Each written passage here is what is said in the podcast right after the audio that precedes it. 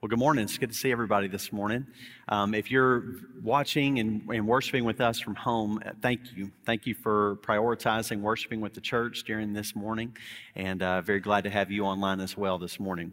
This morning, I want to invite you to open your Bibles to Ephesians chapter 3. Ephesians chapter 3 is where we're going to be this morning, and we're in a series on the unity that we have in the church. And I want to be real clear we're not just trying to fabricate a unity, uh, we're not trying to just, you know, try to rally the troops during divided times and, and come together. This is reality.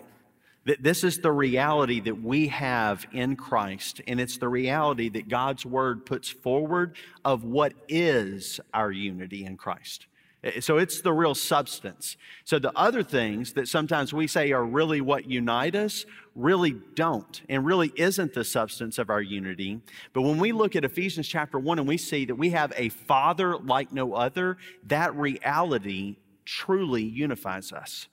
It, it transforms us because it's truth.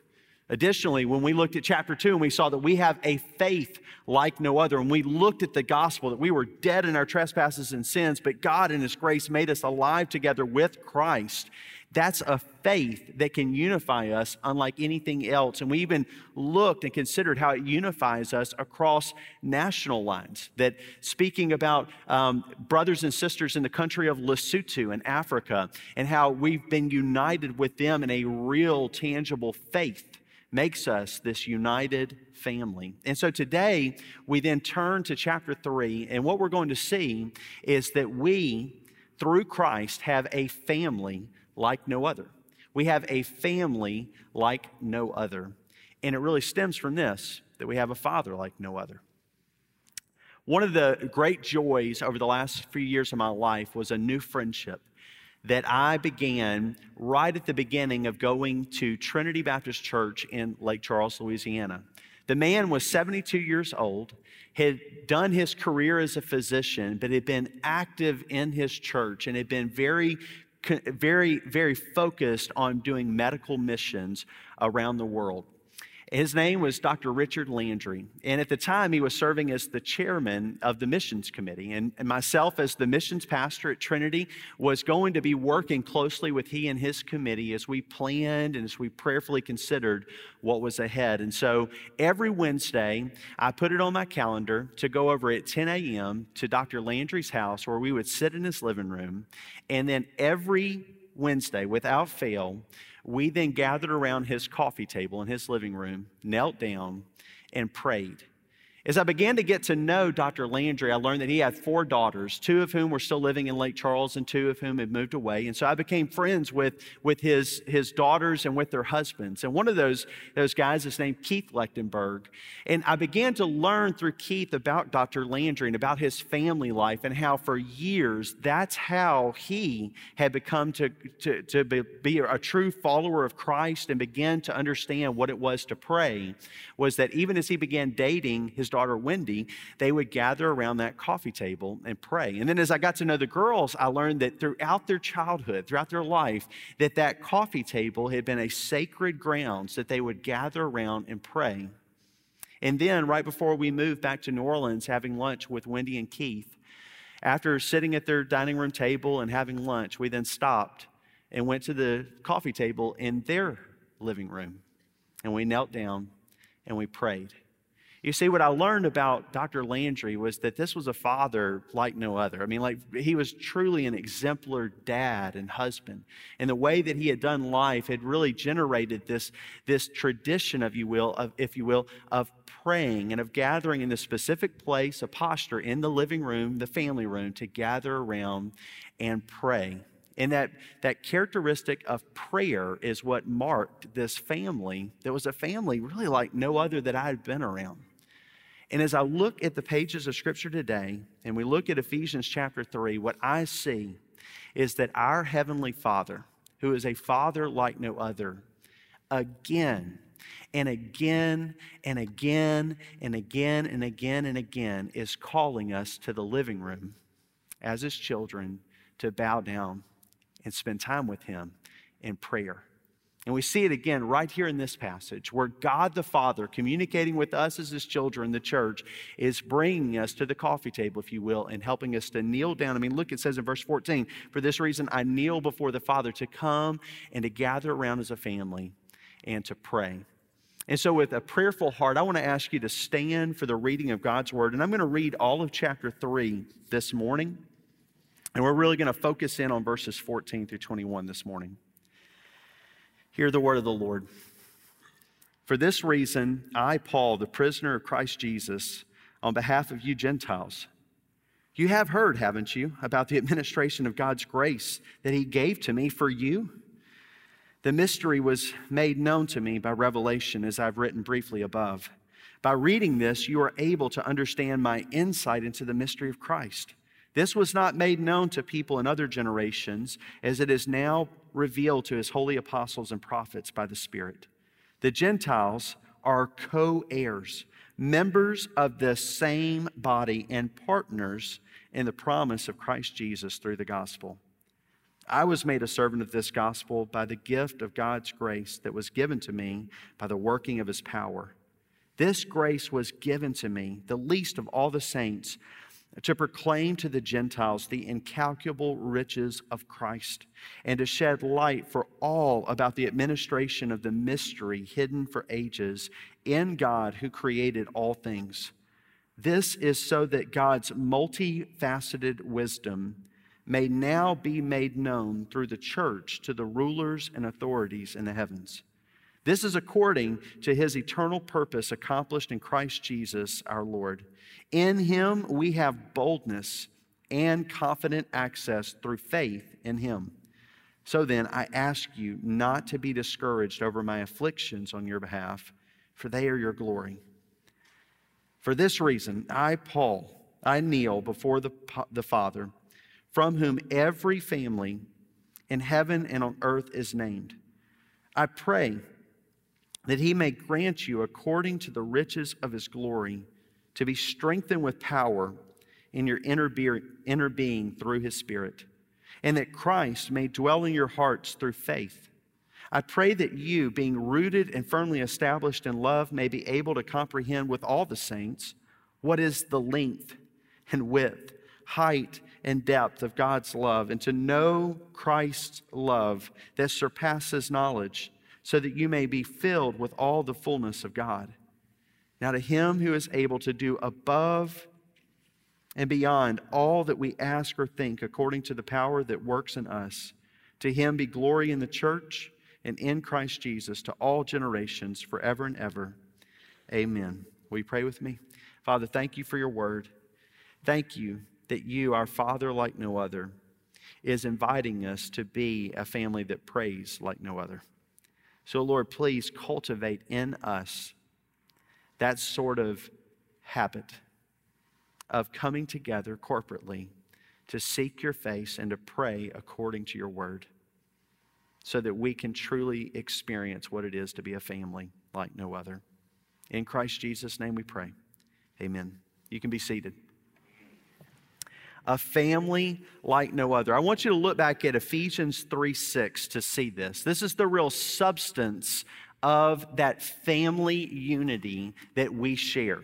Look what he says. And you got to understand a little bit of the context to know that Paul, a, a, Jew by birth and, and a Jew by upbringing, was now experiencing this revelation from Jesus Christ that, verse 6, the Gentiles are co heirs, members of the same body so, not two parts, but of the same body, partners in the promise of Christ Jesus through the gospel.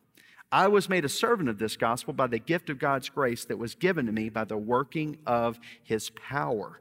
And so, this is important for us to see that this is the substance of our unity as the family that in Christ, regardless of your ethnicity, regardless of your race, regardless of your country of origin, regardless of who your mom and dad or your grandparents are, regardless of any distinction that could be made, he says that the Gentiles, speaking to all people all over, are co heirs, members of the same body, partners of the promise of Christ Jesus through the gospel. And so, because we see the substance of what our family is, then when we look down to verse 15, really start back at verse 14, he says, For this reason I kneel before the Father, from whom every family in heaven and on earth is named. In other words, God has control over all families. His rule and reign knows no boundaries. But uniquely in his family, there ought to be the evidence that we are co heirs, that we are members of the same body, that we are partners in the promises in Christ Jesus. Because he has sovereign control over all families, but in his family, it ought to be obvious these characteristics. So, as we look at that reality of who we are, we then immediately are invited by Paul. And it's kind of funny because this actually makes me feel better. If you look at verse 1 and then you look at verse 14, they start with the same thing. Paul says, For this reason in verse 1, I, Paul, the prisoner of Christ Jesus, on behalf of you Gentiles. And then in my Bible, there's a little line. It's kind of like Paul was like, uh, Let me let me hop off of that for a second. And then, verse 14, he's like, let me come back to it. For this reason, and he picks up right where he was. So, again, remember where we were last week the substance of our faith. That was what chapter 2 was all about. And so he says, for that reason, based on the faith that we share in Christ Jesus. And he kind of expounds it a little bit to be sure that they understand just how significant it is. And then he hops back in right here in verse 14 into calling us as a family to prayer. And so, in that same spirit, I want to go ahead and let you know that one of the things I enjoyed most over these last couple of months with you, First Baptist, was, a, was when on January 20th, we spent a day in prayer. And so we're going to begin doing that again, starting Wednesday, March 17th. If you want to write that down, put it on your calendar, we'll be putting out more information in the next couple of weeks about that.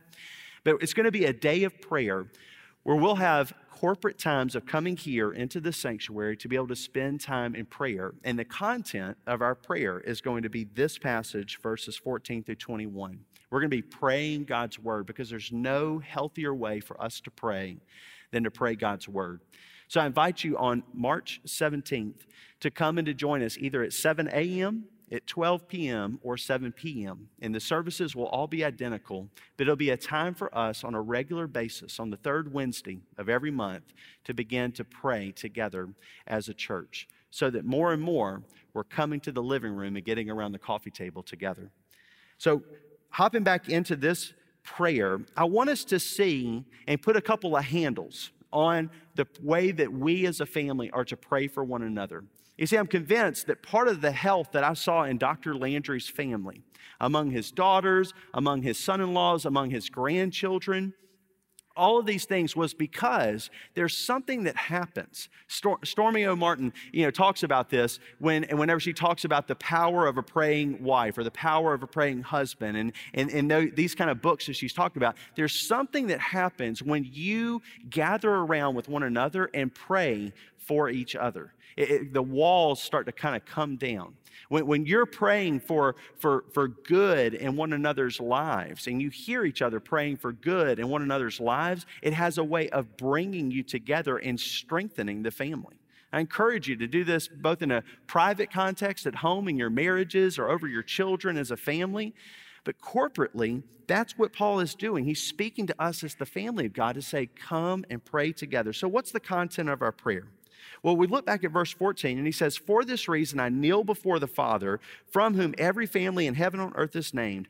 I pray, and here comes the content, verse 16 I pray that he may grant you according to the riches of his glory, to be strengthened with power in your inner being through his spirit. So, the first aspect of the prayer that we're to pray, we're going to see three parts that are kind of manifest here in this text. The first is this spirit sustained power spirit sustained power. So, what we're looking at this morning, what we're being trained in, is how we, First Baptist New Orleans, are going to pray for one another. And so, what we're going to be found praying, first of all, for one another, joining with the Apostle Paul, is that in the body there will be spirit sustained. In other words, it's not just our endurance, it's not just the, the, the, the best among us or anything, but it comes from the Spirit, Spirit sustained power. But immediately when I say the word power, A lot of things come to mind. In a room this big, there's a lot of thoughts about what power is. How many of you guys remember, this is kind of harkening back to the 90s, the power team? Anybody get to see the power team that would travel around? Got a few hands going up. Let me tell you about the power team. The power team was a group of bodybuilders, okay, that were believers that would come and do evangelistic events at churches where they would come in and do some of the craziest stuff you've ever seen happen. I mean, these are men that would come in and would tear a, a telephone book in half okay? Now, for you that don't know what a telephone book is, back, just kidding. Um, so they would do things like that. They would put duct tape around their wrists and then handcuff and then just pop the handcuffs and all that. But the thing that stuck out to me the most, because they kind of really built it up, I don't know, if anybody else remember this one? They would, they would explode a whoopee cushion, okay? Um, essentially, is what they would do, where they would blow on it. And the whole time they're telling you, if he lets the air back in, it'll explode his lungs. So you're sitting there and they're like, pray for him, pray for him, pray for power, pray for power. And I'm like, we're about to watch a man die on the stage, you know, from a whoopee cushion exploding his lungs. I'm like, this is awesome, you know, like, so I was a quintessential teenager enjoying the power team, okay? Now, listen, please don't hear me like, you know, just throwing the baby out with the bathwater. They they would share the gospel, okay? They would do that. But I think inadvertently, what it kind of communicated was that sense that power was this incredible strength to do these human feats, snapping, you know, handcuffs and blowing up whoopee cushions, you know, with your lungs and stuff like that. And, and really, is that what it's communicating? Is that what we see when we look at the Bible of how power, spirit sustained power, was manifest?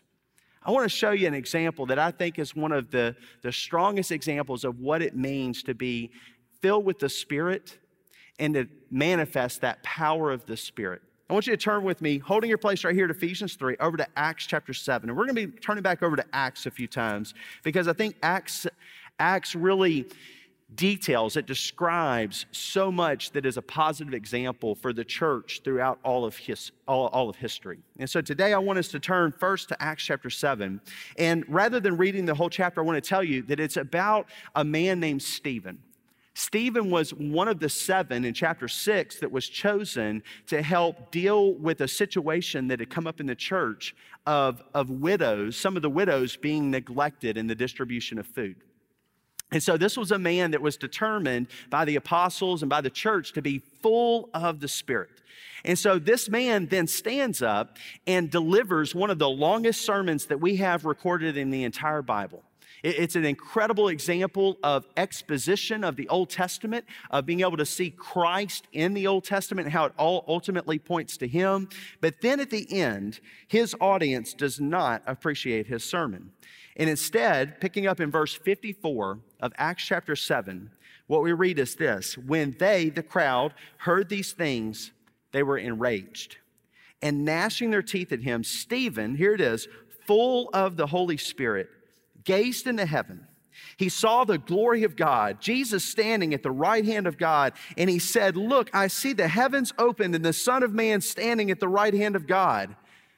Well, they yelled at the top of their voices and covered their ears, and together they rushed against him. They dragged him out of the city and began to stone him. That doesn't mean throwing small stones, that's big ones that would ultimately take his life.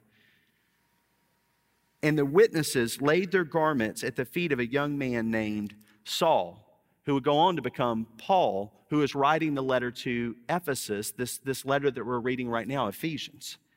While they were stoning Stephen, and this is what I want us to focus on, he called out, Lord Jesus, receive my spirit. In verse 60, he knelt down and cried out with a loud voice, Lord, do not hold this sin against them. And after saying this, he died.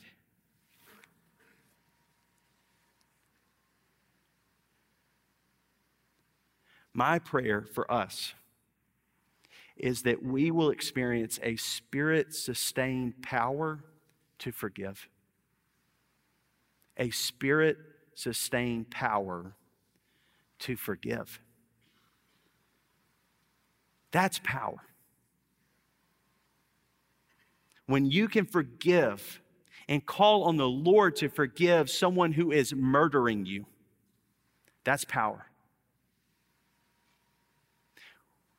When someone has disparaged you on Facebook or Instagram or maybe in a memo or an email and you forgive them and you no longer hold it against them, that's power. This confronts me. When, when you're able to look at someone who has treated you wrongly and say, I forgive you and I bless you, and then call upon the name of the Lord to bless that person and no longer hold their sins against them, that is power. And right now, in a divided nation and in a divided church, we need the Spirit of God to manifest that power to bring about forgiveness. And notice, there wasn't one person in the crowd that was asking for forgiveness. It wasn't dependent on them saying, Sorry, Stephen, for what we're doing. His forgiveness was sustained by a power that came into him from above. And that's why God gets the glory in Stephen's life. And if God's going to get the glory in our lives, and brothers and sisters, we need to be filled with the Spirit of God. And my prayer in these days where the family is often pretty critical and pretty harsh with one another. And I'm speaking to us as the church that this would be a time where we manifest that the power of the Spirit is seen in forgiveness as well. Secondly, moving down through the passage, after Paul says, I pray that he may grant you, according to the riches of his glory, to be strengthened with power in your inner being through his spirit, he then says in verse 17, and that Christ may dwell in your hearts through faith. That Christ may dwell in your hearts through faith. Faith without works is dead. That's what James says. And what we see demonstrated in the New Testament, especially in the book of Acts, is that faith without works is dead. So, what do we see in the book of Acts? We see faith at work. And I want you to hold your place again for a moment and turn over to Acts chapter 10. In Acts chapter 10, the situation in which we find ourselves, and we're going to begin looking at verse 34 of Acts chapter 10. But leading up to it is Peter, one of the 12 disciples, apostles of Jesus, who is now a leader in the church, who is one who is trusted, who is looked to, but who still is needing God to make clear some things about the relationship that God desires to have with the Gentiles. So, Peter, during a customary time of prayer, sees a vision a sheet being lowered down from heaven that has all of these animals that have been declared unclean in the Old Testament, and God speaking to him saying, Peter, go kill and eat.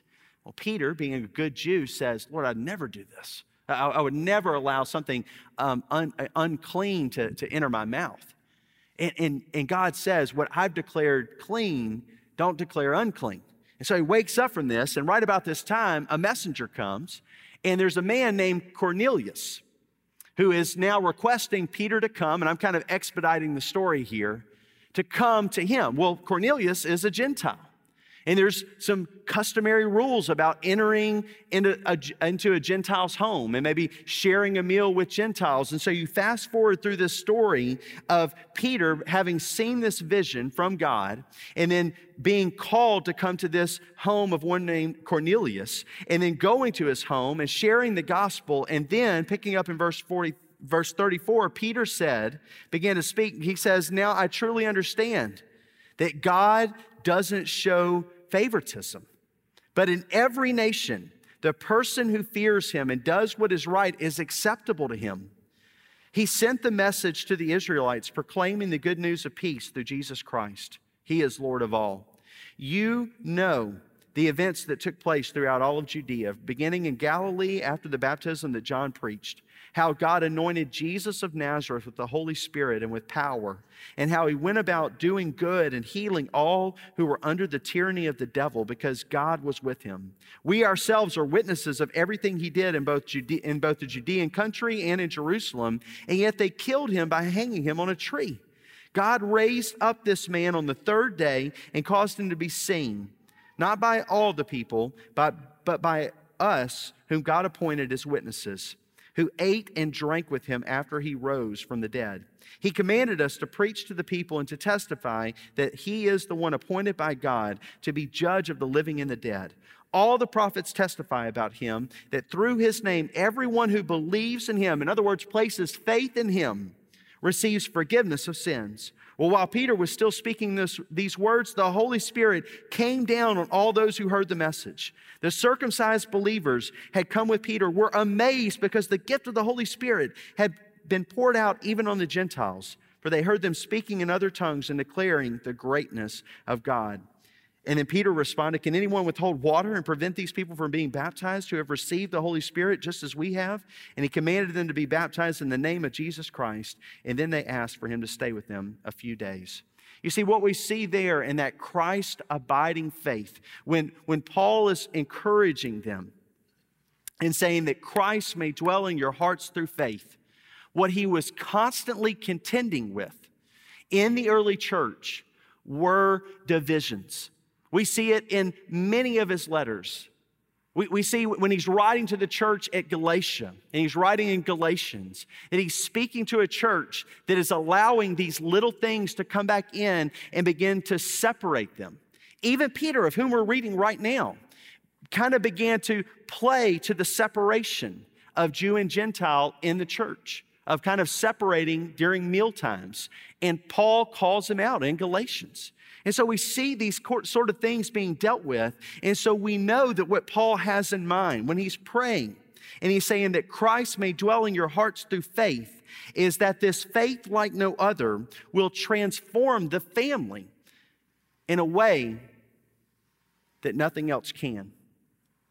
So, what does it look like today? Because I don't know many people that are Jewish in their heritage and have trouble dining with Gentiles or spending time. So, what does it look like down through the years for us as the people of God to experience division? Well, I want to share with you about a woman named Harriet Jacobs, born in 1813, died in 1897, who was the first enslaved African American woman to write an autobiography.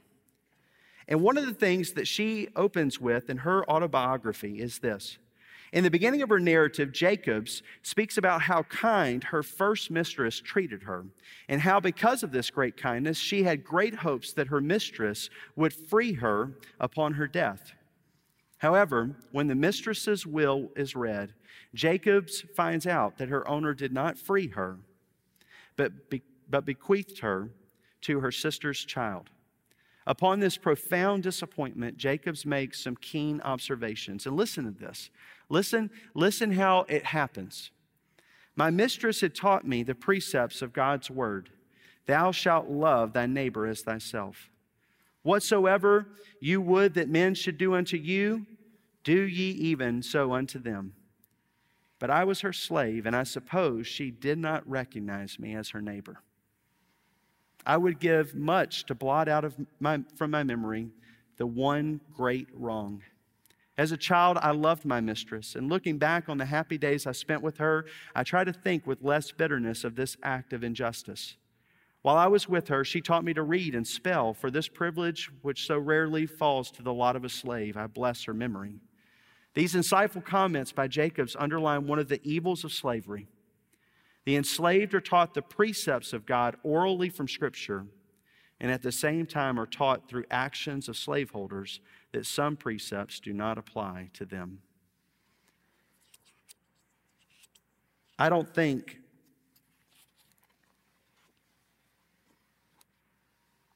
that many in those days perhaps maintained the consciousness of some of their actions that we are able to look now with clarity and see.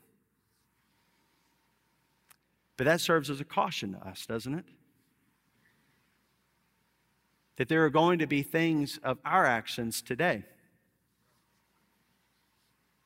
that perhaps we're not thinking about very clearly, but a generation or two from now, or three or four, we'll look back with greater clarity on what we had muddied, of what we had made unclear that was so clear in God's Word.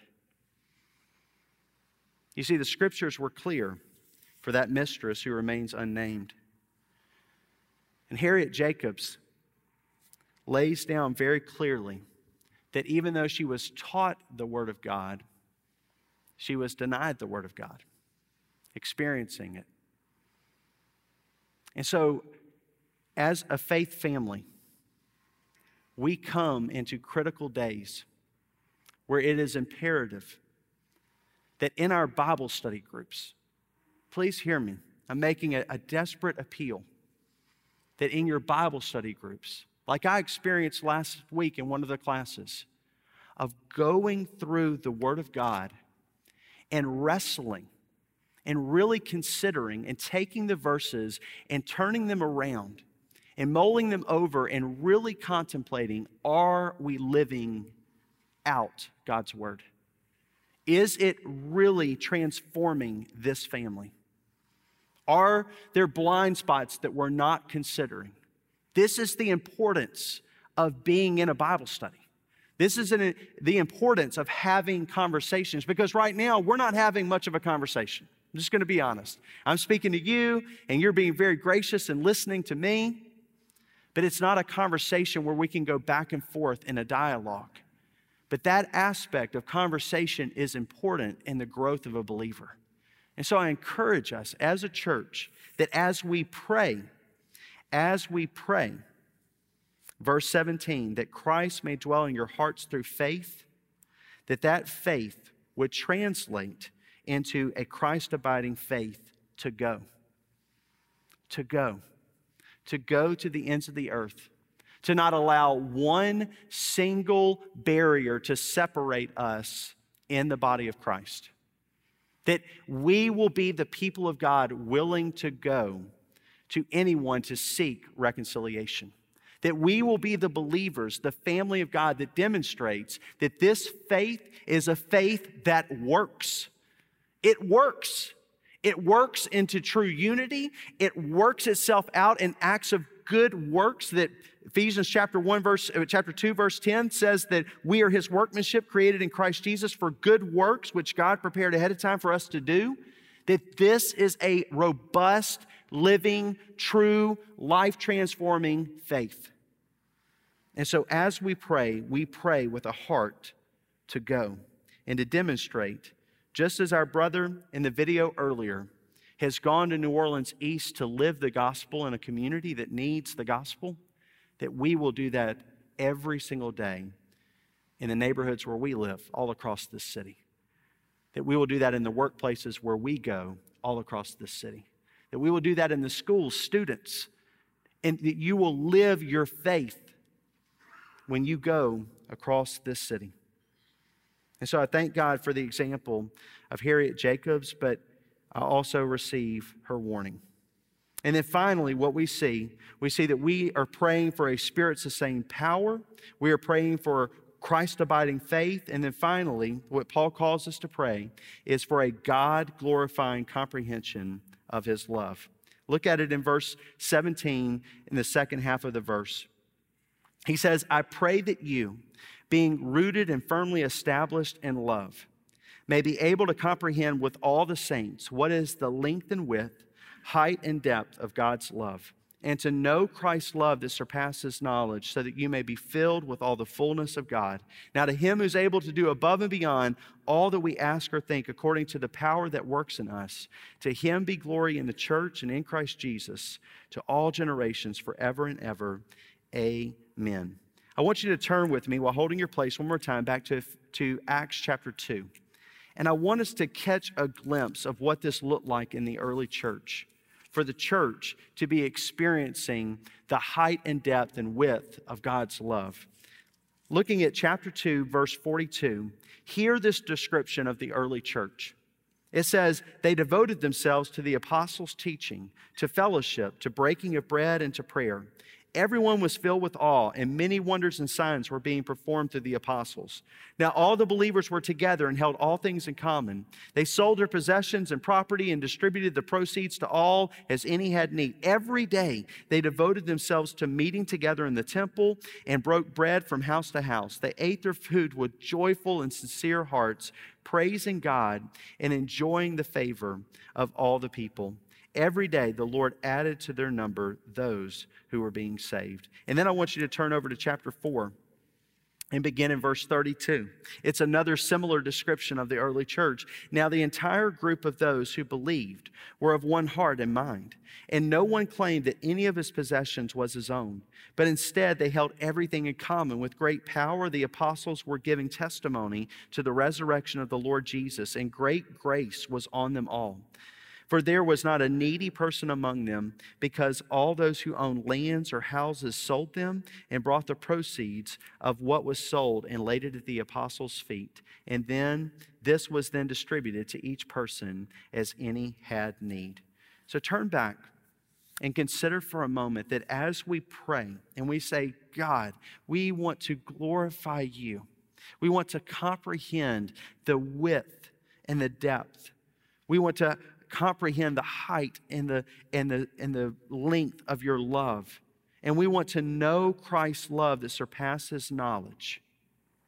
That the description that we then receive in Acts chapter 2 and Acts chapter 4 is this the church coming together with God's word and coming together with one another in homes, of sharing life together, in New Orleans, meeting for coffee, having a lunch, having a breakfast, inviting somebody over on the weekend for a crawfish boil. It, it, it, looks a lot like doing stuff together as the body of Christ on a daily basis. Being together, breaking bread, having meals.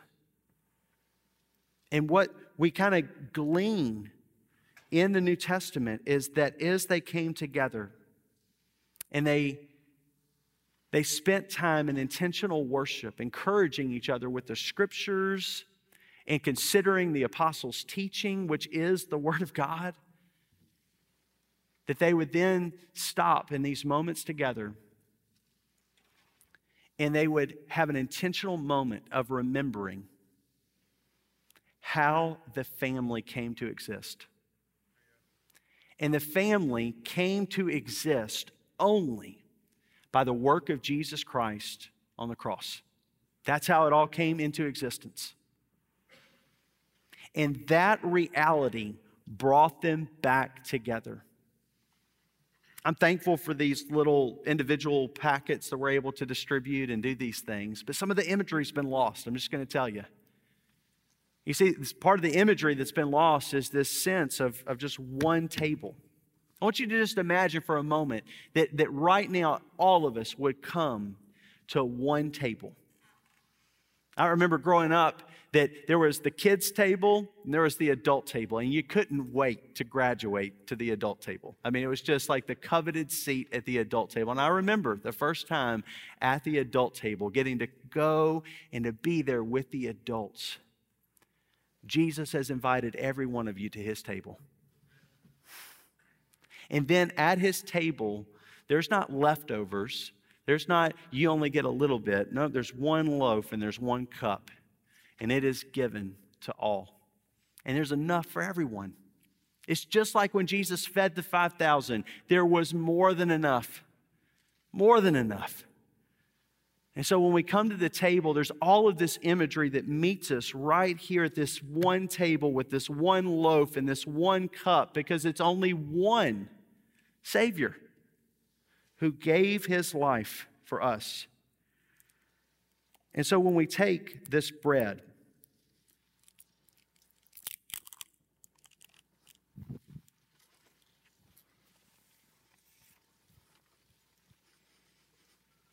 we remember the words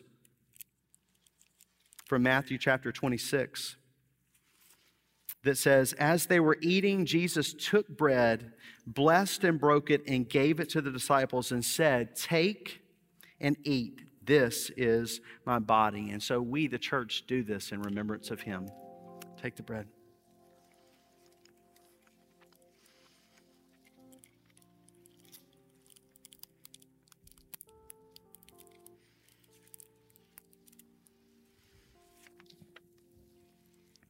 And then he took the cup, and after giving thanks, he gave it to them and said, Drink from it, all of you, for this is my blood of the covenant, which is poured out for many for the forgiveness of sins.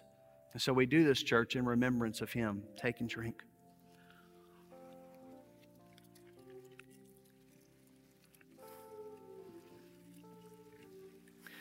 There's a simplicity to it, right?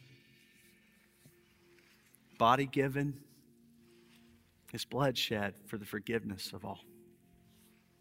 It's an amazing reality. And family, this is our substance. The body and blood of Jesus.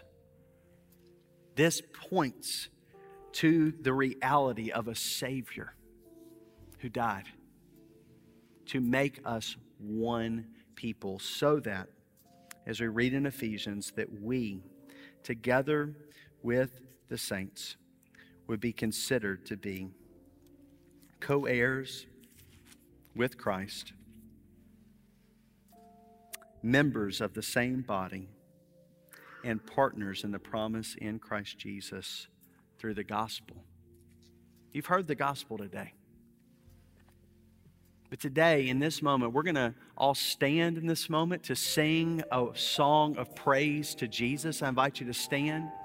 But if you're here today and this message, this gospel, which means good news, is something that has yet to change your life, I invite you to come and to begin a conversation of looking at God's word together to consider this gospel truth. You come as God leads. We'll be here to pray for you, but let us worship in song.